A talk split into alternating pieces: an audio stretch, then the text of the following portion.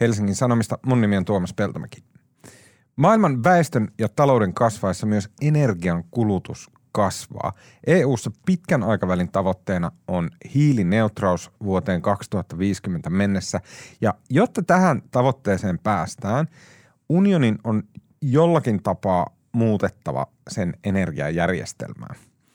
Liikenteen päästöjen vähennystä koskevassa keskustelussa tällä hetkellä ihan korkeammalla EU:n poliittisella tasolla uskotaan lähinnä akkupohjaisiin sähköautoihin, mutta päästöttömästi tuotettu niin sanottu vihreä vety on sielläkin esitetty ja se voi tarjota toisenlaisen ja kauaskantoisen ratkaisun.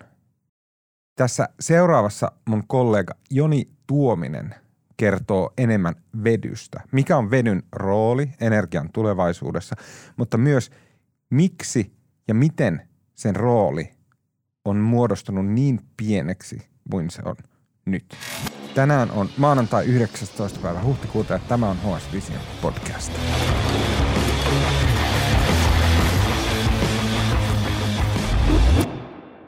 Because of its very clean burning capabilities and its low cost, I think hydrogen has great potential as a fuel for automobiles in the very near future. Fossiilisista lähteistä tuotetaan edelleen yli 80% maailman energiasta ja ilmastonmuutoksen vaikutukset näkyvät kiihtyvissä määrin ympäristössämme. Euroopan unioni haluaa olla hiilineutraali vuoteen 2050 mennessä, ja jotta tähän tavoitteeseen päästään, tarvitaan nopeita muutoksia teollisuuden ja liikenteen päästöissä. Liikenteen päästöjen vähennystä koskevassa keskustelussa uskotaan tällä hetkellä lähinnä vain akkupohjaisiin sähköautoihin. Mutta päästöttömästi tuotettu vety voi tarjota toisenlaisen ja kauaskantoisen ratkaisun. Sen polttamisesta ei synny lainkaan hiilidioksidipäästöjä eikä juurikaan ilmansaasteita, ja ainut lopputuote sähkön lisäksi on vesi.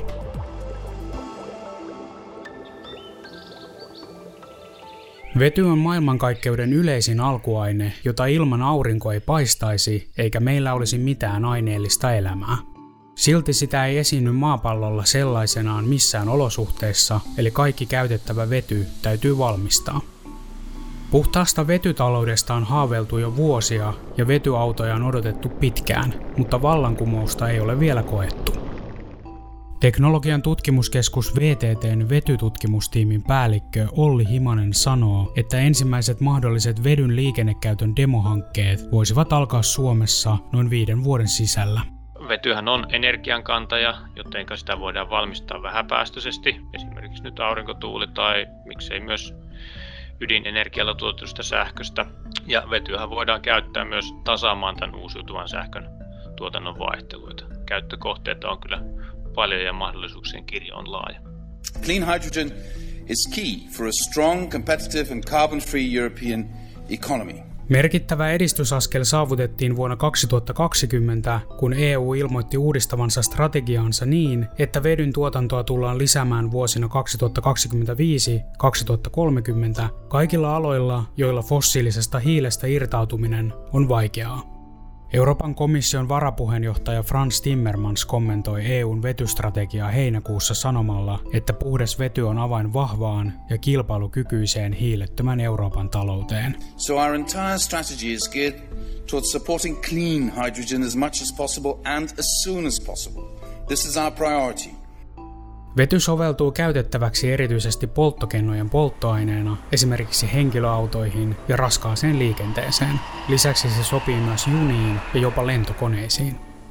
Vetyauto on sähköauto, mutta siinä energia ei ole ladattu akustoon, vaan se on tuotu vetynä tankkiin, josta polttokennon kautta sitä tuotetaan sähköksi.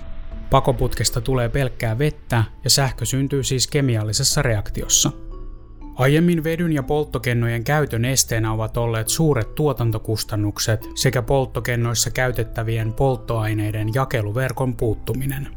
Viime vuosina teknologia on kuitenkin kehittynyt jo niin, että vetyä voidaan säilöä ja siitä voidaan valmistaa hiilineutraalia polttoainetta aikaisempaa kustannustehokkaammin. Toyotan Mirai-vetyhybridin myynti alkoi Euroopassa loppuvuodesta 2020. Tällä hetkellä päästöttömän vihreän vedyn kuluttajahinta vaihtelee suuresti, mutta Euroopassa se on keskimäärin noin 6-10 euron välillä kilogrammaa kohden. Mirain tankillinen voi maksaa siis noin 35-55 euroa ja sillä ajaa noin 500 kilometriä. Tankkaus kestää vain noin 3 minuuttia. Usean valmistajan tavoitteena on, että päästötön vety maksaisi vuoteen 2030 mennessä vain noin 1,5 euroa kilogrammaa kohden, jolloin se olisi täysin kilpailukykyinen fossiilisia polttoaineita vastaan. Vetyautomallit ovat suosittuja Aasian lisäksi myös Yhdysvalloissa ja useassa Euroopan maassa, mutta ei Suomessa. Syy tähän on yksinkertainen.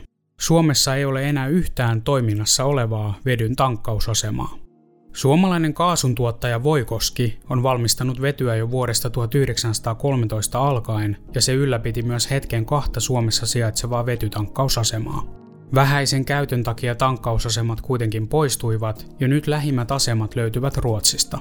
Jos ajoneuvokäyttöä katsotaan, niin sehän edellyttää tankkausinfrastruktuurin rakentamista, ja sen takia käyttö ainakin alkuun keskittyneen näihin raskaisiin ajoneuvoihin, jotka voidaan tankata keskitetysti.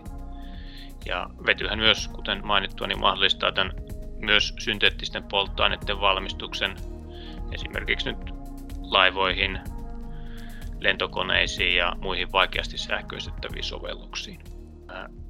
Jos mietitään taas vaikka maailmanlaajuisesti, niin tällä hetkellä on noin 500 vetytankkausasemaa toiminnassa.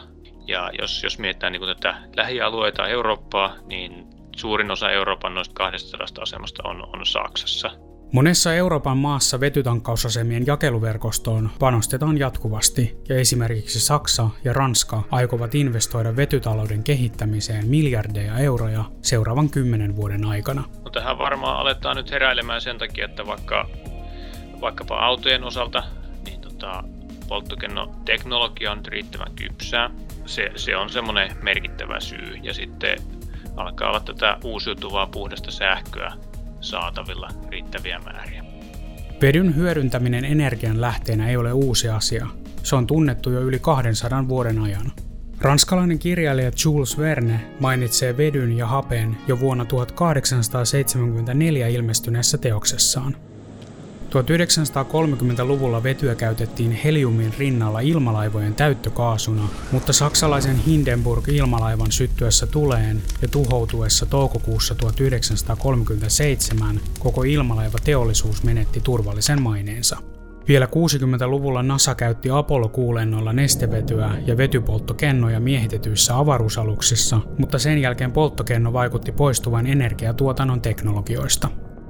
Vasta hiljalleen 2000-luvulla teknologian alettiin uudelleen heräämään. Vuonna 2003 George Bush sanoi vetypolttokennotekniikan olevan yksi aikamme innovatiivisimmista keksinnöistä. Hydrogen fuel cells represent one of the most encouraging innovative technologies of our era. Suomessa ei ole vastaavaa kaasuverkkoa, kuten monissa Euroopan maissa, ja vedyn roolia on pidetty täällä pitkään rajallisena. Suomen vetystrategia olikin hetki sitten vielä alkutekijöissään, mutta maaliskuussa 2021 Suomi ilmoitti, että se aikoo vauhdittaa EU:n elpymispaketista tulevilla avustuksilla luopumista fossiilisista polttoaineista. Tässä hyvin keskeinen tavoite on saavuttaa merkittäviä päästövähenemiä, nostaa Suomi maailman kärkimaaksi vety- ja kiertotaloudessa. Hyvin keskeinen kokonaisuus on investoinnit vetyteknologiaan, jossa on potentiaalia sekä päästövähennyksen että yritysten kasvun näkökulmasta. Hallituksen alustavassa suunnitelmassa käy ilmi, että EU:n 2,1 miljardin euron avustuksesta noin 150 miljoonaa euroa tullaan käyttämään vetytalouteen sekä hiilidioksidin talteenottoon. Vety on sähkön rinnalla ainoa energian kantaja, joka mahdollistaa täysin hiilidioksidivapaan liikkumisen, edellyttäen, että vedyn tuottamiseen ei ole käytetty fossiilista energiaa. Vetykeskustelussa täytyy huomioida, että tällä hetkellä suurin osa käytetystä vedystä tuotetaan maakaasusta.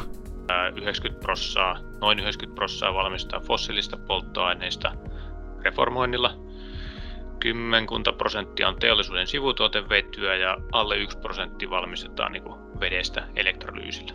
Toistaiseksi vain noin alle 1% Suomessa tuotetusta vedystä on päästötöntä. Ainoastaan puhtaasti valmistettu vety vähentää kasvihuonepäästöjä. Nykyinen fossiilinen vety voidaan kuitenkin korvata uusiutuvalla sähköllä tuotetulla elektrolyysivedyllä. Vihreä vety tuotettaisiin pääasiassa siis tuuli- ja aurinkovoimalla. Suomessa on hyvät mahdollisuudet vihreän vedyn tuottamiseen, sillä täällä on hyvät tuuliolosuhteet ja maa-aluetta on riittävästi. Lisäksi tuulivoiman tuotantokustannukset ovat laskeneet viime vuosina voimakkaasti. Tälläkin hetkellä täällähän on puhdas sähkö verrattuna esimerkiksi Keski-Eurooppaan. Sitten täällä on paljon potentiaalia uudelle puhtaan uusiutuvan sähkön tuotannolle. Täällä on suhteellisen hyvät ja luotettavat sähköverkostot, siirtolinjastot. Ja lisäksi täällä on vielä paljon tämmöistä teollisuutta, joka vetyä voisi hyödyntää. Yksi vedyn suurimpia etuja on sen hyvä varastoitavuus. Vedyn avulla voidaan varastoida uusiutuvista lähteistä saatua energiaa pitkiäkin aikoja, viikkoja ja jopa kuukausia.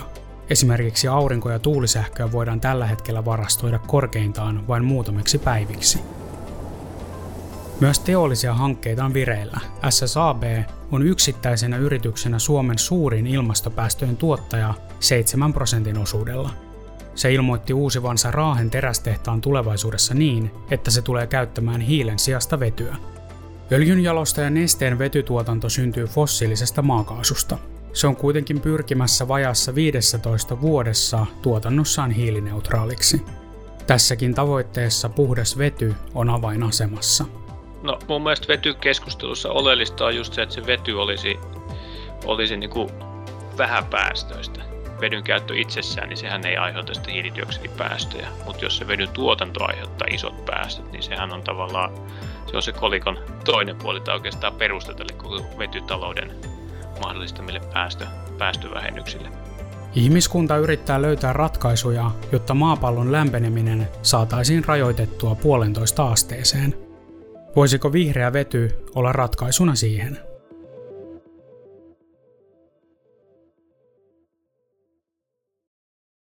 Okei. Kuva- ja äänituotannosta sekä leikkauksesta vastaa tänään Mikko Peura. Mun nimi on Tuomas Peltomäki ja tämä podcast toimitetaan Helsingin Sanomien visiotoimituksessa. Nähdään huomenna.